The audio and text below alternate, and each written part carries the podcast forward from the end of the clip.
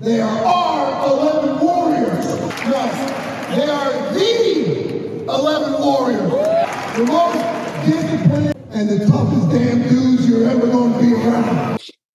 Welcome into Real Pod Wednesdays. Dan Hope joined by Griffin Strom on our post Peach Bowl postseason edition of Real Pod Wednesdays as Ohio State football season came to an end on Saturday night in Atlanta.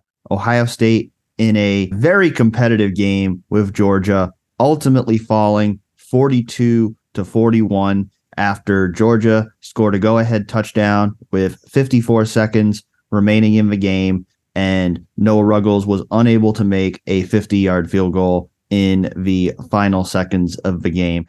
A game that, you know, I think in, in many ways was pretty close to what we expected, Griffin. You know, we, we thought Ohio State was going to play better, was going to be a lot more competitive than it was against Michigan. That was the case, but ultimately, uh, Ohio State unable to make you know a one or two extra plays that it needed to win this game and and that's certainly going to make this one a, a tough pill to swallow for the buckeyes and their fans because it, felt like ohio state had had many chances to win this game but georgia's a really good team too and at the end of the day georgia was just the team that was able to make that one extra play and come out on top yeah, Dan, like uh, just like a minute or two before we started rolling on this podcast here, one of my friends texted me and said, I think that OSU loss was, you know, possibly the most devastating one I've ever experienced. And I think, you know, a lot of people are going to side with with that line of thinking because Dan, I mean, tell me if you thought this way, but you know, after seeing TCU beat Michigan and you know, TCU's obviously no pushover, especially after what we saw in that game, but um, you know, perceived as you know the, the weakest link of the four teams in the CFP this year, knowing that TCU was going to be on the other end of that national championship equation and seeing how well Ohio State was playing against Georgia for stretches in the Peach Bowl, I was sitting there for a moment with Ohio State up 14 and I was like, man, Ohio State really might win it all. Like uh, despite the Michigan loss and everything, Ohio State looks right now in this game, you know, up 14 points going into the fourth quarter. I was like, Ohio State might win it, win it all. And then, of course, like you said, you know, some bad breaks, some close calls, not being able to make, you know, that, that one extra play, right? And Ohio State ends up, you know, going back to the drawing board here without any championship hardware.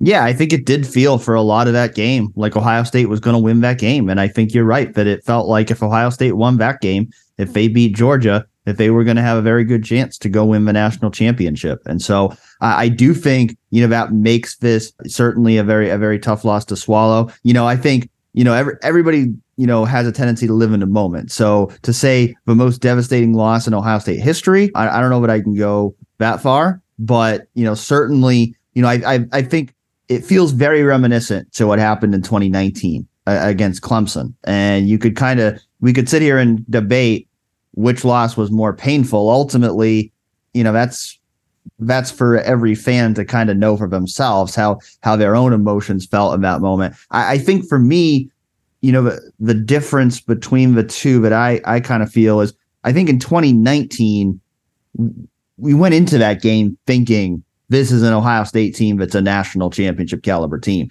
Just how dominant Ohio State had been that season, I really felt going into that game that if Ohio State beat Clemson, that they they were a national championship caliber team. Now, in hindsight, I I think that LSU team was so good. I mean, you, you look at how good Ja'Marr Chase and Justin Jefferson and Joe Burrow all are in the NFL right now. And in hindsight, I go, eh, Ohio State probably wouldn't win the national championship that year. And so when you when you look at it in that context, this one becomes almost more painful because of a fact that I think Ohio State would have had a much better chance to beat TCU than it would have had to beat LSU three years ago. Now, you know, you know, the flip side of that is going into this game, I don't think many Ohio State fans really thought this Ohio State team was a national championship team just because of what had happened against Michigan and some of the flaws that we had seen from this team, some of which came back to bite it in this game. But I think as well as they played for most of that game, how close they came to beating the team that most people fought and still think is going to win the national championship, that changes your perspective. And now it's like, damn, we were that close to having a chance to go play for a national championship. And and I'm sure that a lot of people are going to be watching that game on Monday night thinking, man, we should be here. Yeah, I would. I think I would actually argue that the 2019 loss could be, you know, perceived as more painful because, you know, like you mentioned, Ohio State went into that 2019 game undefeated. You know, they did have that, you know, the slip up there in the Big Ten championship game for a bit in the the Wisconsin game that year, but they still end up coming back and, and winning that one by double digits. This year, the Michigan loss was was so deflating for Ohio State, and even though they got into the CFP, you know, expectations were were down going into the CFP. I think compared to that year. So while that that window did open up, you know, when Ohio State was rolling there for a minute against Georgia, you know, I think that's kind of why at the end of the game, you know, Ryan Day wasn't wasn't down on the performance and things like that nearly as much. And I, I think there's still, and we'll talk about this more, but you know, you talk about a moral victory. I mean, it's hard to to say that in this game, especially for Ohio State football in general. But you know, it, it did feel like Ohio State still made a, a very good account of it itself, despite the loss. Yeah, I mean, there's certainly a different vibe than there was after the Michigan loss, where it seemed like the the, the fan base was in a fire everybody and, and burn down everything mood. I, I think the, the vibe certainly feels different after this one because of how competitive Ohio State was. I mean, I've seen far less fire Ryan Day tweets out there than than I saw five weeks ago. And so I think, you know, I think the fact that Ohio State was as competitive as it was, even in defeat, gave some Ohio State fans more confidence in Ryan Day, more confidence in the direction and the culture of the program, because we did see that you know, Ohio State was good enough to win that game. Like they, you can, they were absolutely good enough to win that game. And if they had won that game, they'd be playing for a national championship last week. And so I think, you know, just seeing how competitive Ohio State was certainly was reason to feel like, you know, Ohio State was still one of the best teams in the country this year. Ohio State belonged in the college football playoff, and they weren't that far off from being a national championship caliber team. Now, the the reason why Ohio State isn't going to be going to the national championship game, if we have to boil it down to one thing, I think that's the defense. Because we, we talked about it last week. We we kind of had the conversation of what we thought Ohio State needed to do on both sides of the ball to win this game. And we said, you know, we thought the offense needed to score in the 40s, and that's where they got. And we felt like the defense needed to hold Georgia in the 30s. And the defense was not able to, to hold up its end of that bargain, giving up 42 points. If you if you look at the final three games of the season, you did this research, Griffin, that Ohio State's defense gave up 117 points, which is the most the Buckeyes have ever allowed in their last three games of a year. On top of that, Ohio State allowed 8.88 yards per play against Georgia. That's the most yards per play Ohio State has ever allowed in the game, topping the 8.83 allowed against Michigan in the previous game. And so, you know, we, we talked about it so much during the year. And I and I I remember saying it a lot of times on this podcast during the year that even though Ohio State's defense was highly ranked, I had my concerns. I I, I all year I, I kind of had a feeling in my mind that th- this defense was still going to be this team's Achilles heel. And we certainly saw it in these last two even last three games that when Ohio State's defense played against better competition, it got exposed. And while I would still say the defense was certainly better as a whole this year than last year. I mean, last year, Ohio State ranked 59th in the country in total defense. This year, they rank 14th. And so I, I would still say that Jim Knowles made this defense better, that the defense was better than it was a year ago it wasn't good enough in the games that really mattered. And at Ohio State, you ultimately get measured by how you perform in big games. And so I, I think without a doubt, when you assess the end of this season, it was a big disappointment for the Ohio State defense. Yeah, Dan, I, I, had Georgia scoring 45 points in my in my prediction, so I can't say I was completely shocked to see them end up scoring 42 points. And you know, you mentioned the the point totals there. Ohio State give, gave up 87 in the last two games of this season, which is the same exact amount of points they gave up in the last two games of last season. And of course, on the back of those last two games last season, it was you know clearly there's there are problems with the defense. You know they they were identified well before those two games anyway.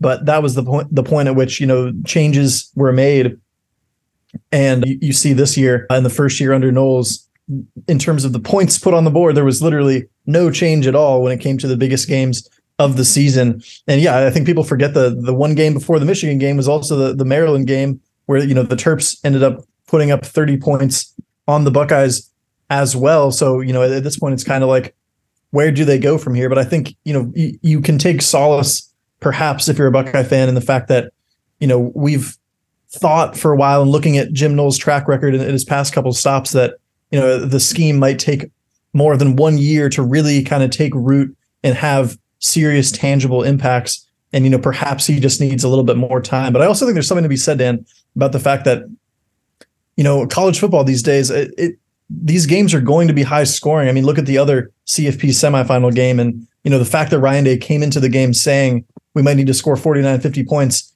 they did need to score 49 50 points and the offense did show up you know it, it really did show up in this game. But you know, if, if the defense makes one more stop, you know, if some of those bad breaks don't, you know, end up going Georgia's way, we could be talking about a different thing here. Yeah, I mean, you look at it. Georgia's defense was one of the best in the country this year, and they gave up 41 points to Ohio State. Michigan's defense was one of the best in the country this year. They gave up 51 to TCU. So, so certainly that has been the trend of of really high scoring games in the CFP. Ryan Day was was right about that when when he said that, but you know, I, I, I still think that you know the end of the season was not good enough for the defense, particularly in, in the department of giving up explosive plays. We saw it be a huge problem against Michigan. It, it continued to be a problem against Georgia. Georgia hit 10 plays of 20 plus yards, including four plays of 35 plus yards. And really, for the second game in a row, you know, that was the difference in the game that Ohio State's defense gave up those explosive plays of those game changing kind of plays that ultimately tilted the game in in Georgia's favor. Now, you know, Jim Knowles isn't getting fired. I mean, I've seen, I, like I said, I haven't seen much fire Ryan Day after that game. I have seen some fire Jim Knowles after that game. Th- that's not going to happen, but he certainly has work to do now to earn that $1.9 million salary because I, I said it way back in July and August when Ryan Day and Jim Knowles made these comments. And I'll say it again now. Ryan Day said at Big Ten Media Days but he expected Ohio State to have a top 10 defense. Jim Knowles doubled down on that and said, I expect us to have a top five defense. So that's the standard we have to hold them to. And Ohio State did not meet that standard. Statistically, they weren't that far off, but it was pretty clear in the last two to three games of a season that Ohio State's defense was not at that level. I mean, you look at the first 10 games of a season, if you go through and you look statistically at the opponents they played in those games, most of those teams did not have good offenses this year. And so I think when when this team really got tested, I mean, if you're looking at which teams did they play that actually have good offenses, it was Georgia, Michigan, Maryland, and Penn State, and all those teams scored over 30 points. So I think it's clear that, you know, the defense is, is still flawed. There's still problems with Ohio State's defense. And like you said, Jim Knowles' track record has been one of over, you know, two, three, four years building building up defenses and eventually getting to that really high standard. And so I think there is reason for optimism that the defense will be better in Jim Knowles' second year. And certainly, you know, I don't think any rash decisions are going to be made here because of a couple bad games at the end of the season. But there's certainly still a lot to prove here for Jim Knowles, who's one of the highest paid defenses coordinators in the country at $1.9 million.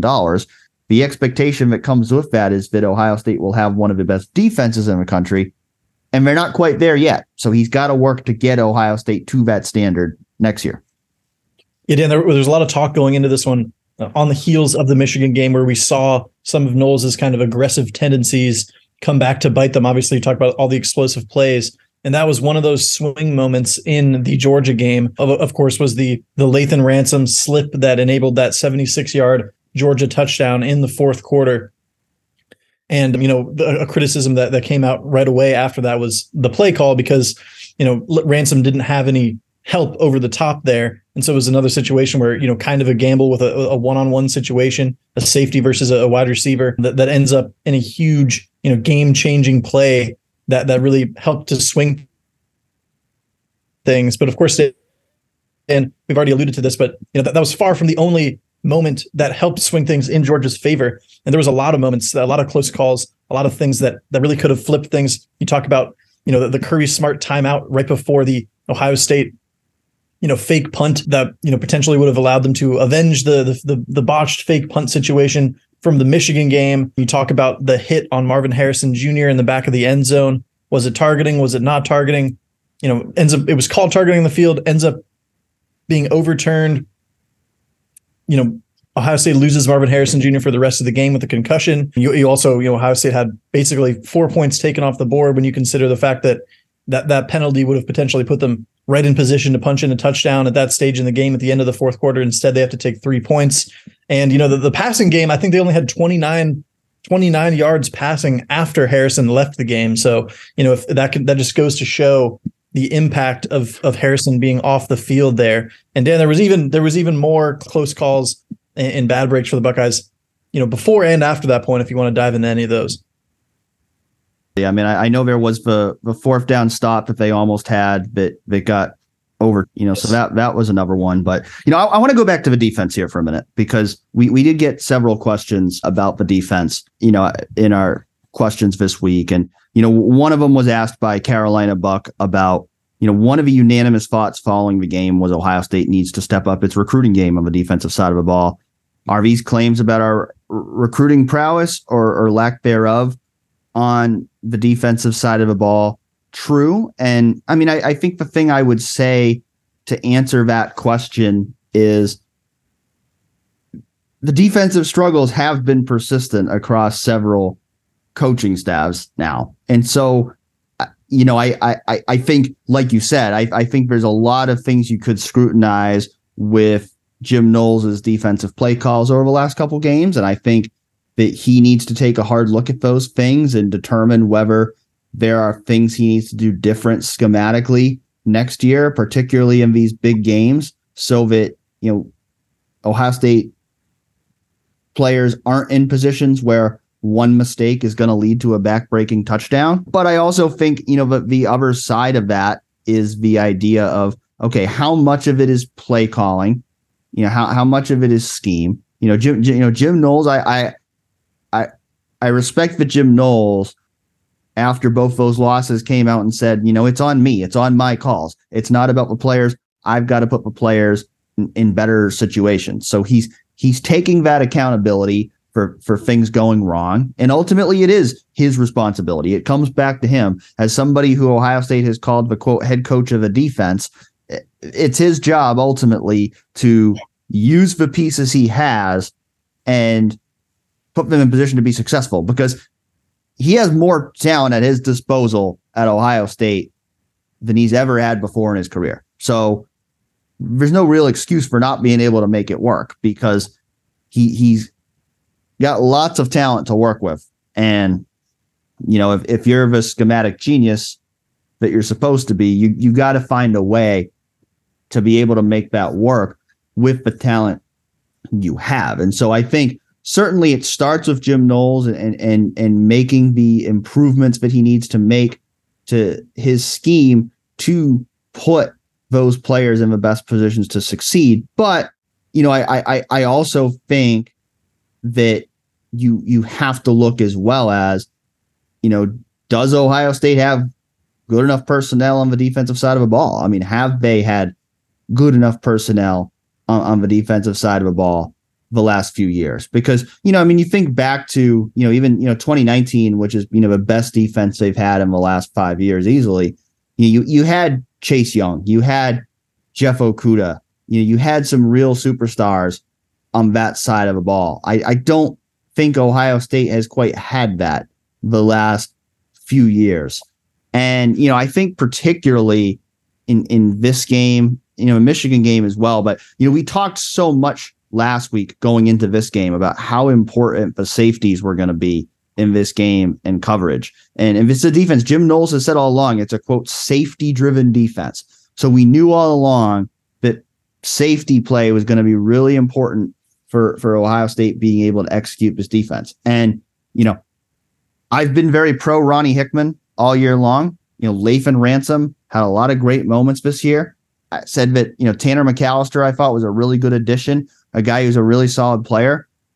But to to put it simply, they just weren't good enough in the last couple of games of the year. That Ohio State really needed those guys to be great against Georgia, and, and they weren't. And so I, I think you know that that's a big part of it. And again, how much of that is based on them not being schemed up to play at their best? That's probably part of it. Some of it's probably just those guys not executing the plays well enough. But you know, I, I look at something like that, and and that's kind of something that stands out of they needed those guys to be able to play at an elite level, and, and they just weren't able to do it in this game. Yeah, and I think the the recruiting kind of aspect of that is certainly an interesting question. And you know, Ohio State did just bring in a five star safety, you know, just last year with with Sonny Styles. So you know, that's certainly a player to watch, especially with the safeties potentially leaving this year.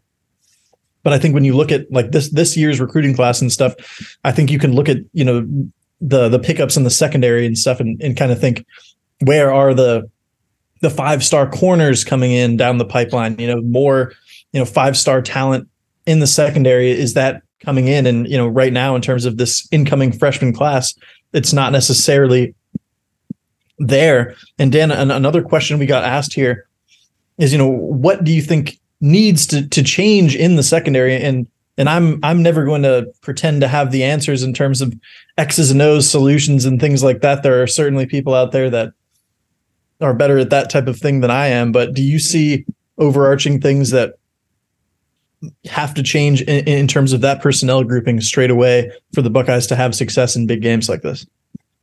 Yeah, I mean it's it's hard to pinpoint one thing, right? I mean, it, I, I don't you know I don't know that it's as simple as oh this you know this player is not good enough or or this thing they're doing schematically is, isn't good enough. I, I don't know that it's that simple. I mean, I think certainly one, you know, criticism that has been made coming out of that game is, you know, why is Ohio State playing so much man coverage when maybe the guys on the back end just aren't good enough to play man to man on on every single play? I think that's a fair question. Jim Knowles did say after the game when he was asked about that that you know, they kept the coverage pretty basic, but they weren't in man all the time, that they were mixing things up, and that, you know, Georgia has found answers for them. You know, I mean, Todd Monken's a really good offensive coordinator. When we had Kyle Jones on the show a few weeks ago, he talked about that, about how good how good Georgia is at confusing opponents and, and finding answers to whatever you throw at them. And I think we certainly saw that again in this game. But I think, you know, G- Georgia's offense played a fantastic game you know, Stetson Bennett did a really good job of making the plays that Georgia needed him to make with the game on the line. You know, I had mentioned Kenny McIntosh as a receiver out of a backfield being a guy that I thought was going to do some damage in this game, and he did. You know, I think if you you know you look at this box score, I think one the one stat that does really stand out as a, a glaring stat is Arian Smith, their wide receiver, having free catches for 129 yards and a touchdown because before Saturday's game, Arian Smith had three catches for 66 yards for the entire season. In, in, in fact, Arian Smith had never had more than one catch in a single game before Saturday. So it was kind of like with Cornelius Johnson in the Michigan game, where they let this unknown receiver go off and have a career game against him. You know, that's certainly something that stands out. And you look at the big plays he made. On one of those plays, Lathan Ransom falls down in coverage. There's nobody there to help him. He goes for a 76 yard touchdown. Another one of those plays brought me back to DeVonta Smith on Tuf Borland because somehow Arian Smith got matched up with Tommy Eichenberg in one on one coverage. And that's just not the, the, the matchup you want Tommy Eichenberg to be in. So there was clearly a, a breakdown there on the back end that that put him in a bad position. And so I, I, I certainly do think that you know the scheme on the back end, the play calls on the back end need to be evaluated. I mean, I think you know, I you know, I don't think the corners of a reason why they lost against Georgia, but I, I do think that, you know, certainly I don't think it was a great first year for Tim Walton. I mean, I, I think the, the cornerback play was inconsistent throughout the season. And so I think Tim Walton's got a lot to prove going into his second year as Ohio State's cornerbacks coach. And, you know, Perry Eliano, I, I you know, I, I thought he did a great job for most of the year. But again, in the biggest games of the year,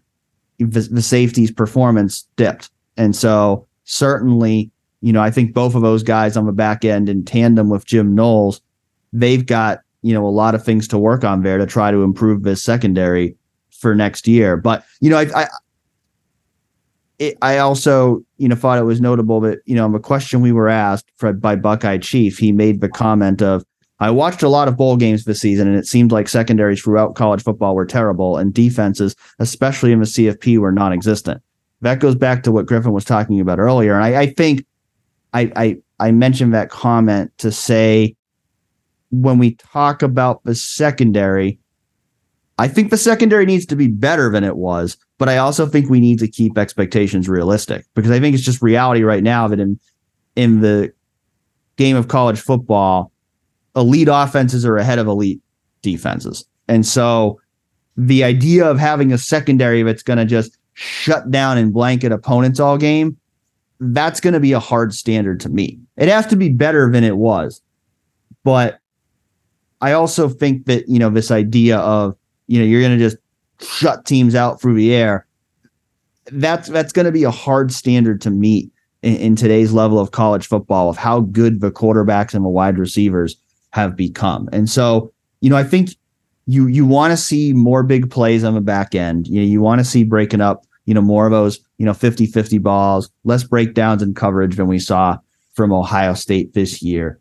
But I also think that, you know, if you look at the Ohio State secondary compared to other secondaries across the sport, you know, it's it's not as if o- Ohio State is way behind where the secondaries are for other top programs. You know, I think there's certainly room to improve and certainly not as good as they should be at Ohio State.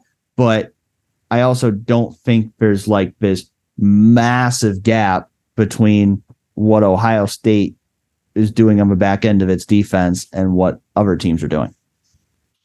Yeah, if there's a positive for Ohio State after that game, I think it's got to be the fact that it, it, wasn't a an underwhelming performance on both sides of the ball, right? For for really the second straight game to end the season, because like we said, the Ohio State offense was humming there in that game against you know arguably the best defense in the country. CJ Stroud in particular, you know, perhaps given the given the stakes, you know, given the level of competition, perhaps the best game CJ Stroud has ever played. He went 23 for 34, 348 yards, four passing touchdowns. And if you subtract the the sack yardage, I think he had something like 70 yards rushing too. Perhaps most most notably that 27 yard scramble there on the final drive for Ohio State. You know, when he had that scramble, it really looked like Ohio State was was going to be in business to to put that one away with a field goal. Of course, they then didn't end up gaining any more yardage thereafter. But you know, as we've been talking about a little bit here, and since the loss, you look at the talent around him there on that drive, and it's like man, not only does does Stroud not have Jaxon Smith-Njigba, you know, he didn't have him basically all season, but he doesn't have the guy who his top wideout coming into the season. TreVeyon Henderson's not on the field. You know, Miyan Williams, you know, barely got the ball in that game as he dealt with with different issues. Even Cade Stover, you know, the, the top tight end on the team, he's not on the field. He went out with injury. And so, you know, you you could certainly say if if, if Ohio State and Stroud had one of those weapons on the field, perhaps they end up picking up more yardage there. Perhaps if, if Ryan Day, you know, doesn't get quite quite as conservative on the the plays that followed that Stroud scramble, perhaps Ohio State ends up picking up a few more yards and putting Noah Ruggles into a more comfortable situation. But certainly in terms of CJ Stroud, he proved everything that that everyone's you know wanted to see from him, especially with running the ball. That was like the most persistent criticism of his entire career at Ohio State, and he showed a willingness to do that over and over and was effective doing it as well, and, and nearly won the game for Ohio State with his legs. Yeah, I mean specifically on the last four possessions of the game, CJ Stroud had 70 rushing yards, which you know those were the four possessions that came after Marvin Harrison Jr. was out of a game, and so there was clearly a recognition by CJ Stroud, I'm sure along with Ryan Day as well, that he needed to use his legs to give Ohio State a chance to win that game. And he did. And and I think that says a lot about CJ Stroud because, you know, we know that, you know, that probably not his favorite thing to do as a quarterback. We know there was reluctance there for him to run the ball, whether that was his own reluctance or, you know, Ryan Day coaching him not to run the ball to to avoid injuries. I think there was probably a little bit of both of that. But when the game was on the line, when the season is on the line, he he stepped up. He did what he needed to do. He he made the plays that he needed to make with his legs when the passing offense wasn't as effective simply because the guy who was one of the two best receivers in college football this year got knocked out of a game with a concussion. And, you know, they had guys out there like you know, Jayden Ballard and, and Joe Royer, who, you know, nothing against those guys, but those guys barely played this year. I mean, those guys barely had played any first team snaps. And now all of a sudden in the fourth quarter against Georgia, you've got those guys out on the field playing key roles. And so, you know, certainly the game plan going into the game was built around guys like Marvin Harrison Jr. and Cade Stover. You take those guys out of the game, that makes life more difficult on the quarterback. And so I think for CJ to play as well as he did to make the plays of both his arms and his legs in that situation. I, I think it was a spectacular performance by CJ Stroud, probably the best of his Ohio State career. And I think boosted his legacy, even even though Ohio State didn't win that game. And we talked about him, you know, needing that signature win. And he still doesn't necessarily have that. And some people are going to choose to hold that against him. But to me, I look at this game and I say he did pretty much everything he could to give Ohio State a, a chance to win that game. And so, you know, I think CJ deserves a, a, lot of praise for how he performed in that game. And and I think it it was really a game that, you know, cemented his place as one of Ohio State's all-time great quarterbacks, even though Ohio State wasn't able to win the game. Yeah, it was like we talked about the the two Michigan games and, and really even the Oregon game last year too, saying that you know, it's it, it wasn't CJ Stroud's fault that Ohio State lost those games, but it's not like any of those games you look at as signature performances for CJ Stroud. You know, they're still kind of held against him and his legacy at Ohio State. This game, however, like man, he if anything, it, it like you said, it, it bolstered his legacy there. And Dan, do you have a specific placement for Stroud?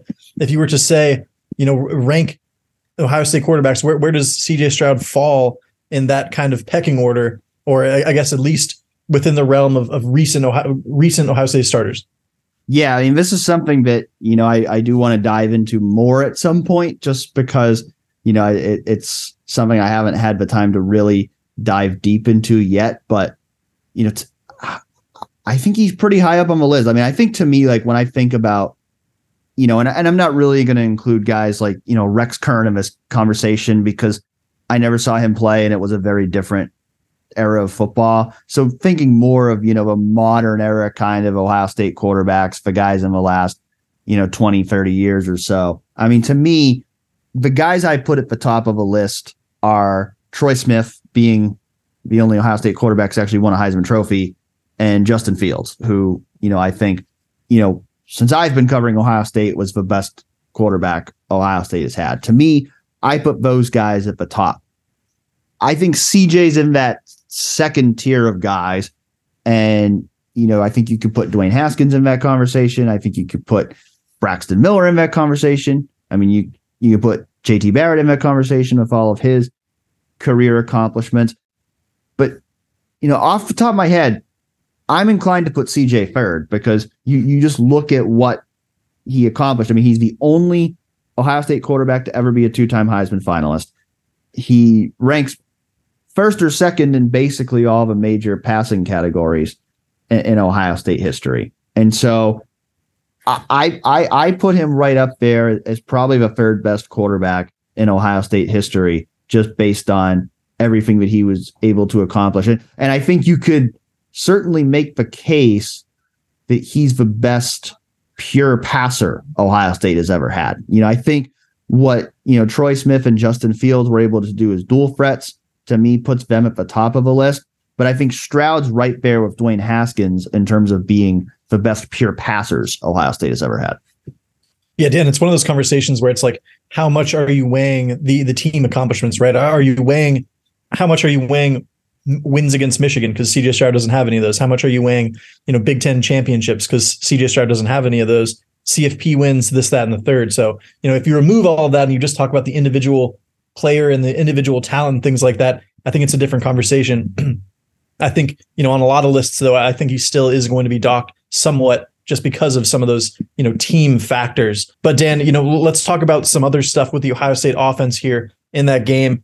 You know, coming out of the Michigan game, a lot of criticism about Ryan Day and, and play calling, right? That whole conversation that, you know, we've heard rumblings, you know, criticism in past years as well about that in certain situations. But I mean, I think a lot of people thought that that Ryan Day's play calling was was pretty pretty great in this game. You know, of course, we we talked about the conservative call to to run the ball, you know, after the CJ Stroud scramble there at the end of the game.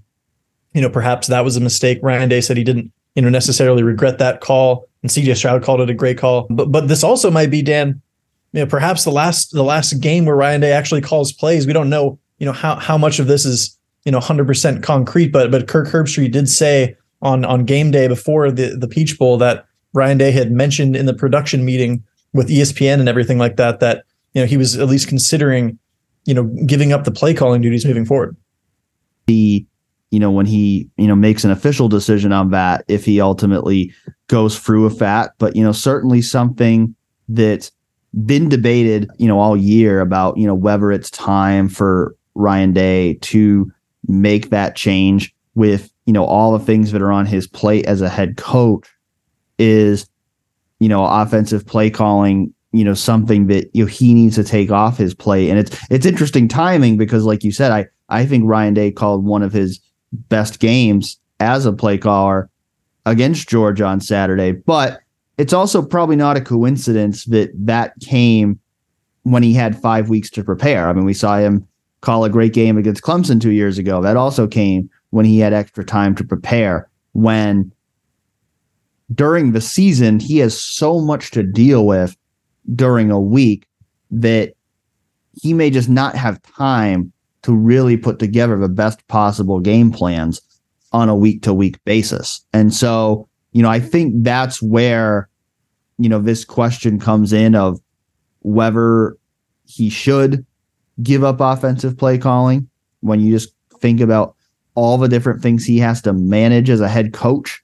And, you know, we talked about it with Jones a few weeks ago about how, you know, if you just look in recent college football history, typically the, the most successful coaches have been ones who haven't called their own plays. And so, you know, I, I do think that it's a logical thing for Ryan Day to be thinking about right now.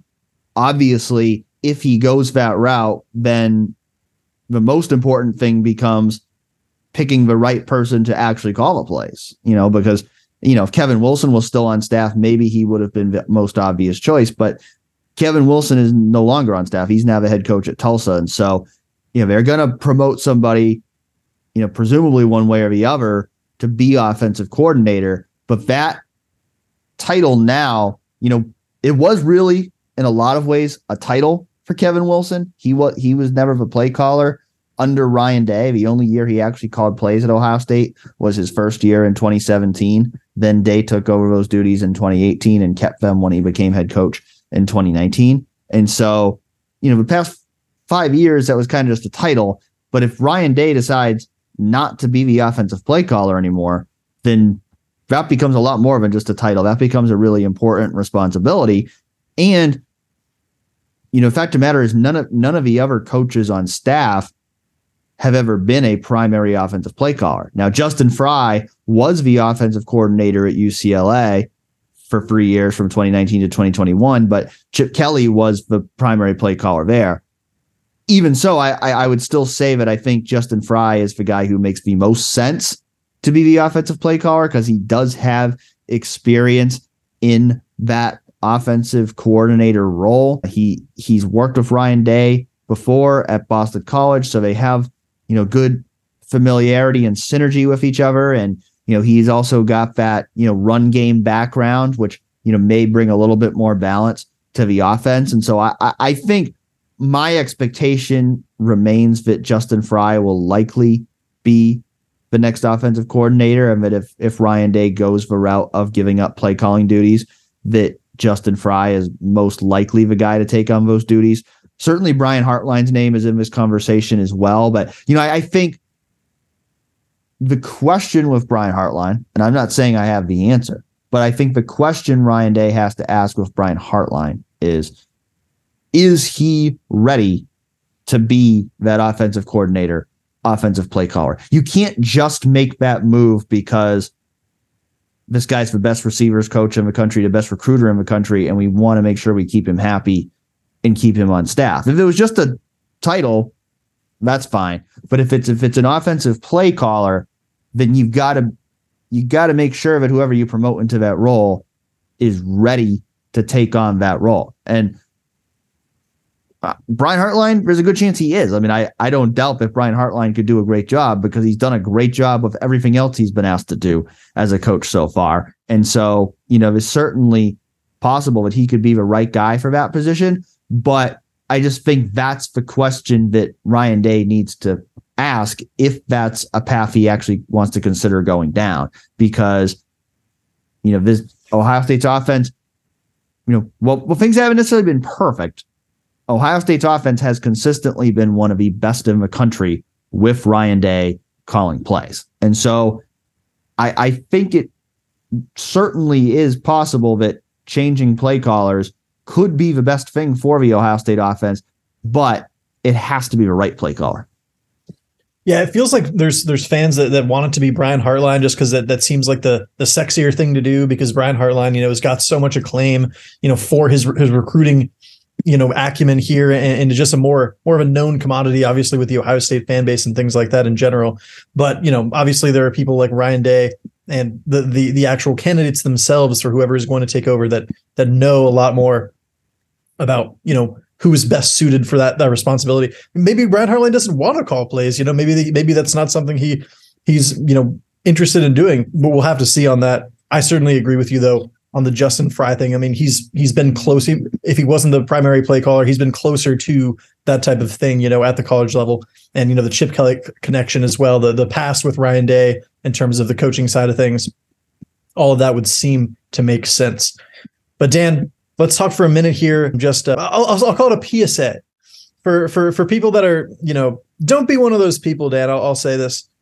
That's going out and, and, and criticizing or, or DMing Noah Ruggles for the the missed field goal at the end of the game. He had never even made a 50 yard field goal in his college career. You know, he had made a 48 yarder earlier in that game, but I mean, it, it, was a pretty low percentage kick there at the end of the game. Um, I, I think, you know, even Donovan Jackson told me when I asked him in the locker room after the game, like, what was the the feeling for you guys when you when you left the field? Like, did you feel like you needed to get some more yards, or did you feel like, you know, we've we've got this in the bag? And and he said like he had all the faith in the world in the special teams guys, but he thought that they needed some some extra yards, and I think that's what a lot of us thought in the press box too. But but it's also an interesting point, Dan, because we had seen in that that open practice period on Wednesday in Atlanta, Jayden Fielding going out there and attempting, you know, what was it, a 57 yard field goal in practice, which you know made us think, mm, you know, mm, does Ohio State pull him into the mix if they're in a situation where they need a, a very long field goal? But you know, ha- has hadn't even attempted a kick at the college level, right? And so, you know, putting putting him in that spot would have been, you know, quite a decision. You know, we'll never know though what would have happened if, if that was the case. Yeah, I mean, first of all, I fully agree with you that, you know, I, I really hope that, you know, all of our listeners would show more grace than maybe some have regarding Noah Ruggles, because Noah Ruggles is not the reason why Ohio State lost this game. I know if if you're just looking for a simple scapegoat for the game, you you can say that. But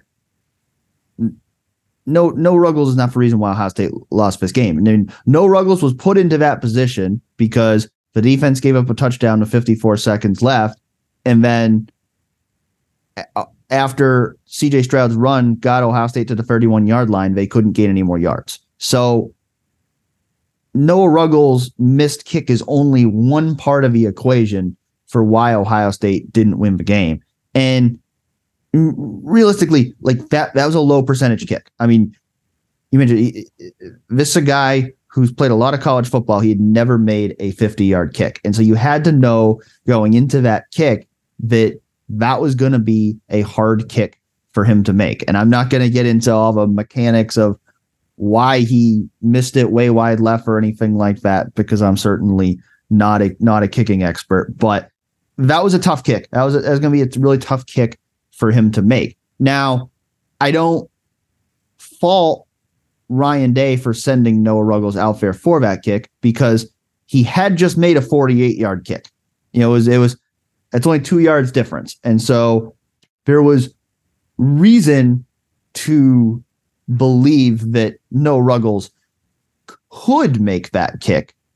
But I also think you have to understand that, like, you know, there's a reason why he didn't kick the ball off this year. It's because while he's a very accurate short yardage kicker, he doesn't have a really strong leg to make those longer kicks. And so, you know, I certainly uh, the tweet I sent from that open practice got a lot of traction after the game because I had mentioned that, you know, I, I thought that if they had to kick a really long field goal, that maybe Jayden Fielding would be the guy that would get that nod. Now, again, I do I blame Ryan Day for not putting Jayden Fielding out there in that situation? No, because he he he hadn't kicked. He's only done kickoffs. He hasn't kicked a field goal or even an extra point in a college game. And I mean, imagine imagine if Ryan Day had put Jayden Fielding out there and he missed that kick. Uh, imagine what the conversation would be like if if Ohio State had put a guy out there who's never kicked a field goal and, and put the game on his foot. If he had made it, would have been a great story. But if he didn't make it, I think there'd be even more second guessing afterwards. And so I don't blame Ryan Day for putting Noah Ruggles in that situation, but I also don't think that Noah Ruggles should be blamed as the reason why Ohio State lost because that was a, a really hard kick for him to make. I think you've got to look at everything that led up to that and say all of that together was why Ohio State was unable to win the game there at the end. Yeah, Dan, I haven't really thought about this in this way until right now with us talking about it, but you have to think with all the you know, there's been a lot of talk about the the kicker situation, right? Because you know, bringing in Parker Lewis and and you know the whole you know Jake Seibert situation and everything like that, and uh, you know, it seemed like you know, is there some uncertainty that in the exact situation that happened, do we need a, kicker that that you know has has a bigger leg or something like that? And you know, at the end of the day, they they did ride with Ruggles. You know, he doesn't make the kick, and the rest is history. But it, it does make me think that like you know there was this you know Ryan Day had a had a night where, where, where that kept him up that night thinking about you know being in that type of situation, and unfortunately you know, that came back to bite them. But yeah, certainly there was a lot of other plays that that could have swung things and, you know, not allowed Ohio State to have to come down to that final kick. But Dan, kind of looking at the the year in review now for Ohio, an 11 and 2 season, the second straight year now with the same exact record. Of course, this year Ohio State did actually make a CFP appearance. In terms of grading the season, we put up a poll on the site. 54% of voters on 11 Warriors gave Ohio State a B this season. Percent gave a C, 17% A. Dan, where do you fall in terms of if you had to assign a letter grade to the 2022 season for the Buckeyes? Yeah, I think the readers got it right. I think a B is a very fair grade for Ohio State's season. I mean, you look at it, they're probably going to finish fourth in the AP top 25. At, at, at a minimum, they're going to finish in the top six of the AP poll for the ninth straight year, which is pretty damn good. And so, you know, I think, you know, you know, I mean, I, I also I understand some of the grades being even lower because Ohio State did for the second year in a row fail to achieve what it considers to be its three major goals, which is beating Michigan, winning the Big Ten, winning the national championship. You know, so the people who had a C or even a D or an F, I, I get it because in terms of a standard that Ohio State has set for itself, Ohio State did fall short of that standard for the second year in a row. I it, that's that's just the truth. Now, going 11 and 2 back-to-back seasons would be great at pretty much any other school other than maybe, you know, Alabama, you know, Georgia, Clemson. I mean, at just about any other school what Ohio State did the last 2 years would be would be an A for sure. At Ohio State it's not an A. It, it's it's it's not. And so, you know, I think a B is a very fair grade for the season. I also think realistically, this season is going to be remembered more for the games that Ohio State didn't win than the ones it did, because, you know, I don't really think there is a signature win on the resume for Ohio State this season. Certainly, the two biggest games of the year were the Michigan game and the college ball playoff game, and Ohio State went over 0 and 2 in those games. But, you know, I, I think at the same time, Ohio State was one of the four teams that made the college ball playoff. The way they played against Georgia validated that Ohio State was one of the four teams that deserved to be in the college ball playoff. And so I, I, think that's where a a B comes in. And I and I think like we talked about earlier, you know, if Ohio State had gotten blown out by Georgia, I think those poll results would have looked a lot different. I think there would have been a lot more C's, D's, and F's. So I think the fact that Ohio State was at least competitive in that game, even though moral victory should never be the standard at Ohio State. I, think the fact that Ohio State was at least competitive in that game probably improved some people's views of the season. But still, when you consider what the standard is at Ohio State, Ohio State didn't meet that standard, even if it was what would be a great season for almost any other school. And let's get into some superlatives for the season. Best player for you on the Buckeye roster in 2022.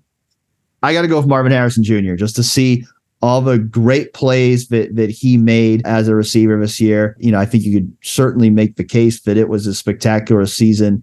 You know, right right up there of what Jaxon Smith-Njigba did last year as one of the best seasons we've seen ever from an Ohio State receiver with just all the ridiculous catches he made. I mean, I wrote a story on the site a couple weeks ago just ranking the top 12 catches that he made uh, for the season, and he had a couple more great plays in, in the CFP game too. And so, you know, Marvin Harrison Jr. just what a phenomenal season he had, and it's pretty cool that we get to watch him play another season at Ohio State because you know he's a guy. I think if he was eligible for the NFL draft, he'd probably be a top ten pick right now. But Ohio State's certainly happy to have him for another year. Yeah, Dan, we didn't even talk about the fact that, you know, on that that play where he got hit in the back of the end zone and got the concussion, he was going to catch that. If there, if there, was no defender there, or, you know, maybe if he uh, high points the ball or something, like he was in position to make that catch. Like that, the fact that he tracked that down, and, and I mean, the throw from Stroud to, to just throw that thing so high up in the air, so, you know, so far behind the line of scrimmage with multiple, you know, defenders, you know, right in his face. That play could have been, you know, absolutely legendary had had Harrison come down with that, and he would have come down with it if not for the hit there. But yeah, I have Harrison as my best player as well. I think, you know, if you talk about a, most valuable player conversation too, the fact that he wasn't on the field and you saw the results for Ohio State in the fourth quarter only speaks to that more. Now, biggest surprise of the season, Dan, I'm going to say just the fact that going into this season, huge expectations for Jaxon Smith-Njigba, huge expectations for TreVeyon Henderson. Both of their seasons get derailed with injury. And really, I'll add on to that the, just the whole running back situation and all the injuries that we saw at running back and just how strange that whole situation got, especially in the last couple games. Yeah, I mean, who would have thought that Dallin Hayden would be starting at running back for Ohio State in the Peach Bowl? I mean, I, I went into the season, especially before Evan Pryor got hurt. Like, I didn't even know if Dallin Hayden would play this year. Like, I thought he'd probably be a redshirt, and he ended up starting in, in the Peach Bowl and, and having some great performances this year. So that's certainly up there without a doubt is one of the biggest surprise. To take it another direction, I don't think this is a big surprise to you because you said before the year that you thought he was going to be the defensive MVP. But I'm just going to go with Tommy Eichenberg becoming an All American linebacker. I, I just, you know, realistically, that's just not something that I envisioned was going to happen this year. I don't think that many Ohio State fans envisioned that was going to happen this year. For for him to become the, the player he became this year, I think was certainly a very pro- positive surprise for Ohio State. And he's he's a guy that has a decision to make. We'll see if he ends up deciding to return to Ohio State for one more year or enter the NFL draft. He certainly played well enough this year to legitimize himself as an NFL draft prospect, but just to see him, you know, become one of the best linebackers in the country, it's certainly not something that I had on my bingo card going into the year.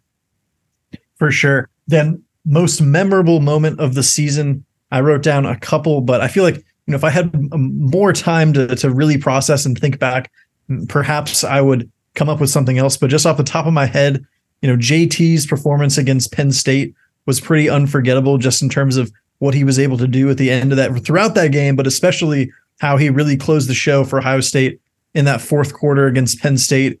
You know, I, am also gonna gonna nominate that that that throw CJ Stroud had to Harrison that went for a touchdown on on a kind of scramble at ad lib play for Stroud against Georgia. I thought that might have been, you know, considering the the stakes and the the defense that that Ohio State was playing in that one, that might be the the best play CJ Stroud's ever made in a Buckeye uniform.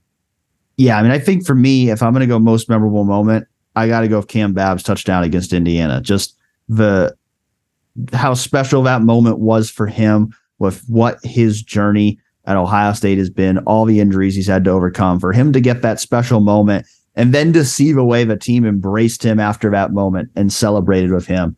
That's one of the coolest things that I've seen in my time covering Ohio State and really even watching sports. And that was just such a special moment. And so I think that has to go to the top of the list for me is the moment I'm going to remember most from this season. A couple others that come to mind. I mean, from that same game, that ridiculous catch that Marvin Harrison Jr. had. I still see Garrick's photo with somehow getting that one foot in bounds. I mean, that that was certainly one of the greatest catches I've ever seen in, in person and one that I think is going to be replayed for a long time. And then, you know, going all the way back to the start of a season two, Xavier Johnson coming in, replacing Jaxon Smith-Njigba slot receiver, catches a touchdown to put Ohio State in front of a game. Then the very next play runs down the field and makes a tackle in kickoff coverage. You know, you guys know I'm I'm somebody who who loves seeing a story of a walk on, you know, become a really productive player for Ohio State. And that's certainly something that Xavier Johnson did this year. And I think that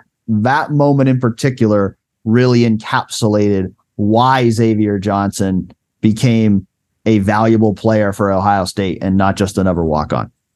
Dan, that, that Xavier Johnson touchdown in the Peach Bowl is going to be like a, a great forgotten moment in Ohio State history because that was a sweet play that spin movie had, you know, kind of channeling the the Braxton Miller Virginia Tech spin move for, with the touchdown. And really, you think about just the the big plays, I mean, he didn't have a, a, a whole t- a lot of touches, but when he did get touches, he made some really standout plays and electric touchdowns for Ohio State this season. So that's a, a good good shout out on that one as well. But Dan, uh, let's branch out here a little bit. So some other things that I'm sure Ohio State fans are going to be looking at closely here. And one report in particular regarding Jim Harbaugh, who, uh, you know, Dan, it seems like every offseason there's there's NFL rumors, especially last year, of course, when it, looked like Harbaugh was was very close to, you know, heading back to the NFL. There was a report from the Athletic the other day that said that, you know, if Jim Harbaugh gets an offer to coach in the NFL, then it's it's pretty much a done deal at that, at that point. What do you make of that report, Dan? Do you think that's, you know, a lot of people are like, um, joking that you know is Harbaugh just just leaking this stuff, you know, to try to get another raise, this, that, and the third. What do you make of that conversation? Yeah, I mean, we've been here before, right? We were here. We were here last year. It feels like we're we're just playing hits here because last year there was all the talk about him wanting to go to the NFL. He actually interviewed with the Minnesota Vikings before coming back to Michigan. Now, I, I think the the big question there is if Jim Harbaugh had actually gotten an offer from the Minnesota Vikings, which reports are that he didn't, if he had actually gotten that offer, would he have gone? We may never know that. But, you know, I, I think I think it's real. I think his interest in the NFL is real, and I think he's going to entertain conversations from the NFL, whether that be the Denver Broncos, Indianapolis Colts, Carolina Panthers. You know, I think there's certainly going to be teams that are interested in him because, I mean, he took the 49ers to the Super Bowl when he was an NFL coach. He's taken Michigan to the college ball playoff in back to back years. And so I think certainly there's reason for him to be a hot name for NFL teams that are looking for a new coach. But I don't know that I quite buy the quote done deal report here. I I, I don't know that I'm I, I quite buy that. I, I think it's certainly possible that this could be a leverage play for Jim Harbaugh to get another raise at Michigan. And just think in general, I think Jim Harbaugh is just the kind of guy that you never can quite get a full read on where his head is at. And so I won't be stunned if Jim Harbaugh leaves to go to the NFL, but you know, this feels like it's very much up in the air to me. And I, first of all, it's going to depend on whether he actually gets an offer. That's that's the first thing. And you know, you know, did he not interview well at Minnesota last year? We don't really know that. You know, I think certainly there's some destinations that seem like they could be logical for Jim Harbaugh in this NFL coaching cycle. The Colts certainly jumped to mind considering he played there and he's in the team's ring of honor. But I think if I had to put money on it right now, which was something we can legally do now living here in Ohio, if I had to put money on it right now, I would bet on Jim Harbaugh still being Michigan's coach next year. Yeah, we could have had Ohio State Michigan part two in the national championship game. Instead, neither of those teams end up winning. We're going to have Georgia, TCU. The opening line, I believe, it had Georgia as a 13 and a half point favorite. Dan, I'm just going to say, based on what I saw from TCU over the weekend, I'm expecting a closer game than that. You know, I don't, I don't necessarily have an exact score prediction for you on that one, but I'm going to say that Georgia ends up getting the job done, but TCU is not going to make it easy on last year's national champion.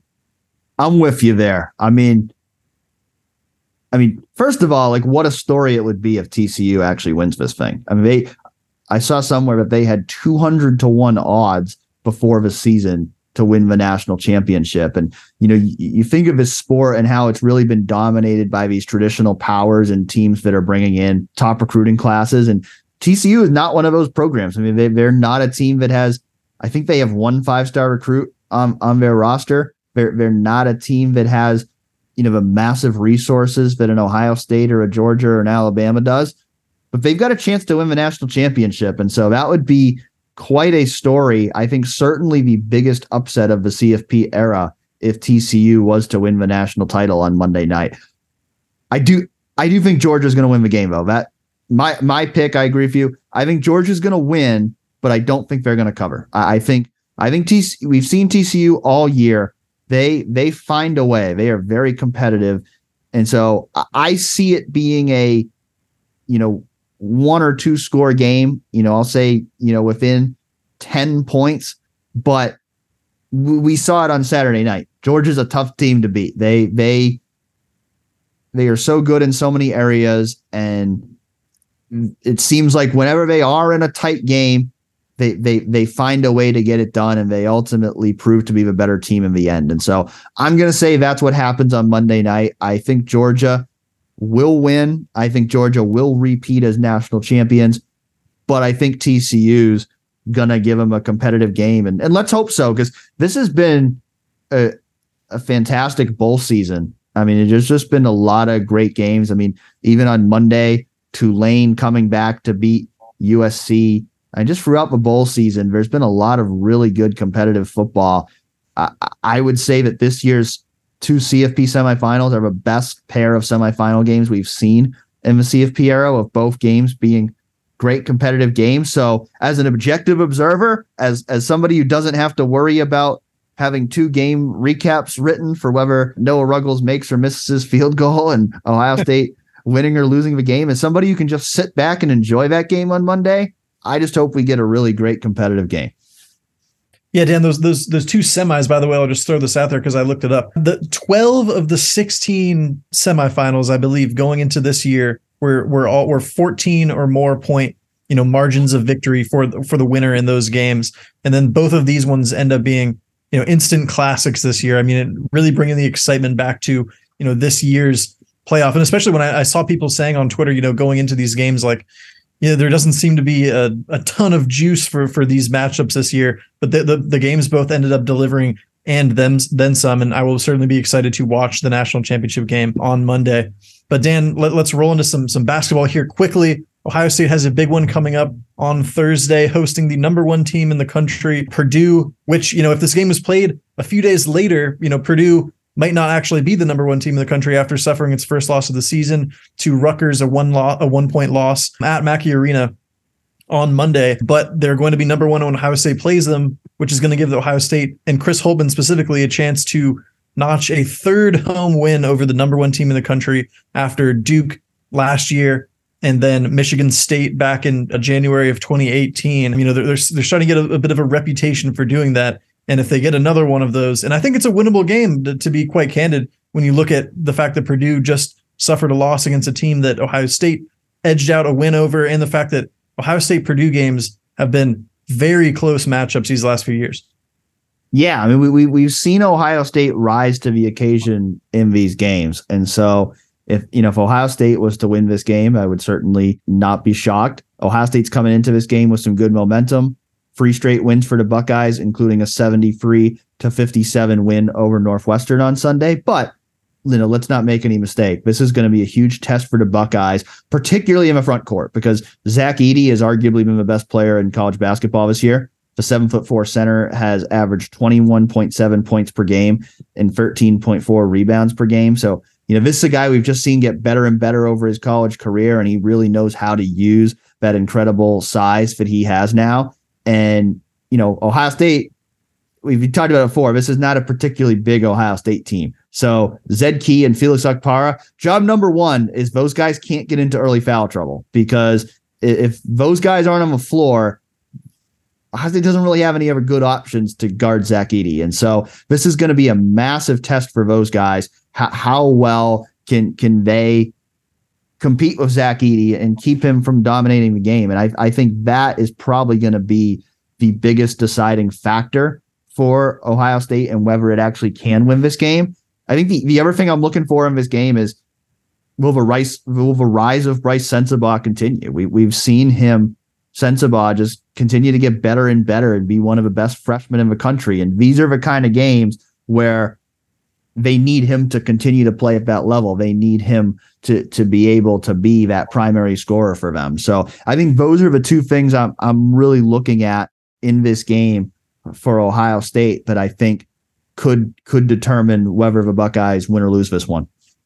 A scary thought for Ohio State. Chris Holtmann said on the radio on Tuesday that he heard over the summer that Zach Edey might have even grown another inch to become six five or maybe even taller than that. And you know, he certainly has figured out how to use his size and every inch of that in the post for Purdue. After the matchup with the Boilermakers, Ohio State goes on the road to take on Maryland, who is sitting at 10 and 4 this season, but you know, did have a, a, a massive blowout loss to Michigan on Sunday, 81 46. Half would have to think Ohio State will probably be favored in that one, you know, pending what happens in the Purdue game. But a couple of, you know, Big Ten matchups coming up for the Buckeyes as they continue to, to trudge along here in that gauntlet stretch of Big Ten play. What do you think, Griffin? Will, will the Buckeyes pull it off against Purdue on Thursday night? I'm going to say Ohio State gets the job done against Purdue, to be honest with you, just because the, the, the Ohio State Purdue games have been so good the last few years. Remember, they only played once last year, but it ended on that Jaden Ivey buzzer beater after I believe a, a, big comeback late from Ohio State. There was that great game in the Big Ten tournament a couple seasons ago. I think the last however many games have all been decided by like, or, or every game Ohio State's lost to Purdue of the last like four have all been seven point games or, or fewer. And you know they've they've gotten a lot of looks at Zach Edey over the years. I just I just worry, you know, like you said, are we gonna be? Are we gonna have to see Isaac Likekele guarding Zach Edey at six five at some point in this game if he gets those other two guys in foul trouble? Yeah, I'm gonna go the other way on this one. I, I think it's gonna be a great game, and I like I said, I won't be surprised if Ohio State wins, but I, I do question how how well they can handle Edey, and and if if Zed Key gets into foul trouble, you know, could that cause major problems for Ohio State? So I, I'm gonna I'm gonna say Purdue in a close one, but re- really looking forward to watching that one. You know, especially now that you know it's it's basketball season at Ohio State, and so I, I, I imagine for a lot of our listeners, you know that that game on Thursday that may be the first time that they're really locked in on watching Ohio State basketball this year, and so certainly one that you know we're going to be looking forward to, watching this week. Got to mention Ohio State women's basketball team as well. They continue to dominate. They're now 15 and 0 after a win over Michigan. So they have now tied the best start in program history. Still ranked number three in the country. A team that really looks like it has Final Four aspirations, and even more impressively, doing this without two of their top guards because Jacy Sheldon has been out for most of the year. with a foot injury. Some unfortunate news coming in last week that, that Madison Greene will be out for the rest of a year for the second straight year after suffering a serious knee injury. So that's, you know, very unfortunate loss for Ohio State. But we, we've seen this team so far, they've been able to overcome those injuries. There's a lot of depth on this team. One player in particular who, who we got to shout out is Cotie McMahon, who has now won Big Ten Freshman of the Week honors four weeks in a row. She's made a huge immediate impact for the Buckeyes with 12.4 points, 3.9 rebounds, 2.3 steals, and 2.1 assists per game in her freshman year. And so she stepped up in a big way. You know, a lot a lot of players on that team have really stepped up and taken their game to new levels this year. And I'm really looking forward to watching that team over the next few months as well, because I think they certainly, the way they've been playing, look like they have a chance to have one of the best seasons we've ever seen from that program. Yeah, Dan, and while the, the football season is now over for the Buckeyes, I mean, certainly if you guys are, are wanting to see how the roster is shaping up for next season, there are going to be, you know, transfer portal announcements, NFL draft decisions, all of that coming at you hot and heavy over the next several weeks here. So we, we will have all that covered for you. And uh, that's it for me, Dan. Yeah, well, I think next week's show we'll start looking ahead a little bit more to 2023. We spent this week looking back really on on 2022 and recapping that final game of a season. So, you know, when we come back next week, we'll start looking ahead to, you know, the outlook for 2023 and some of the biggest questions that are going to have to be answered over the next 8 months for the Ohio State football team, as well as, like Griffin said, you know, any developments that might take place over the next week in terms of NFL draft declarations and, and transfer portal additions or subtractions and whatnot. And of course, we'll we'll talk about you know how the week goes for the Ohio State basketball team as well. So hope you will continue to tune in, even though the Ohio State football season is over, as we'll still be coming at you every week with fresh content. So thanks so much for listening to us all season long. Happy New Year to everybody out there, and we'll talk to you next week.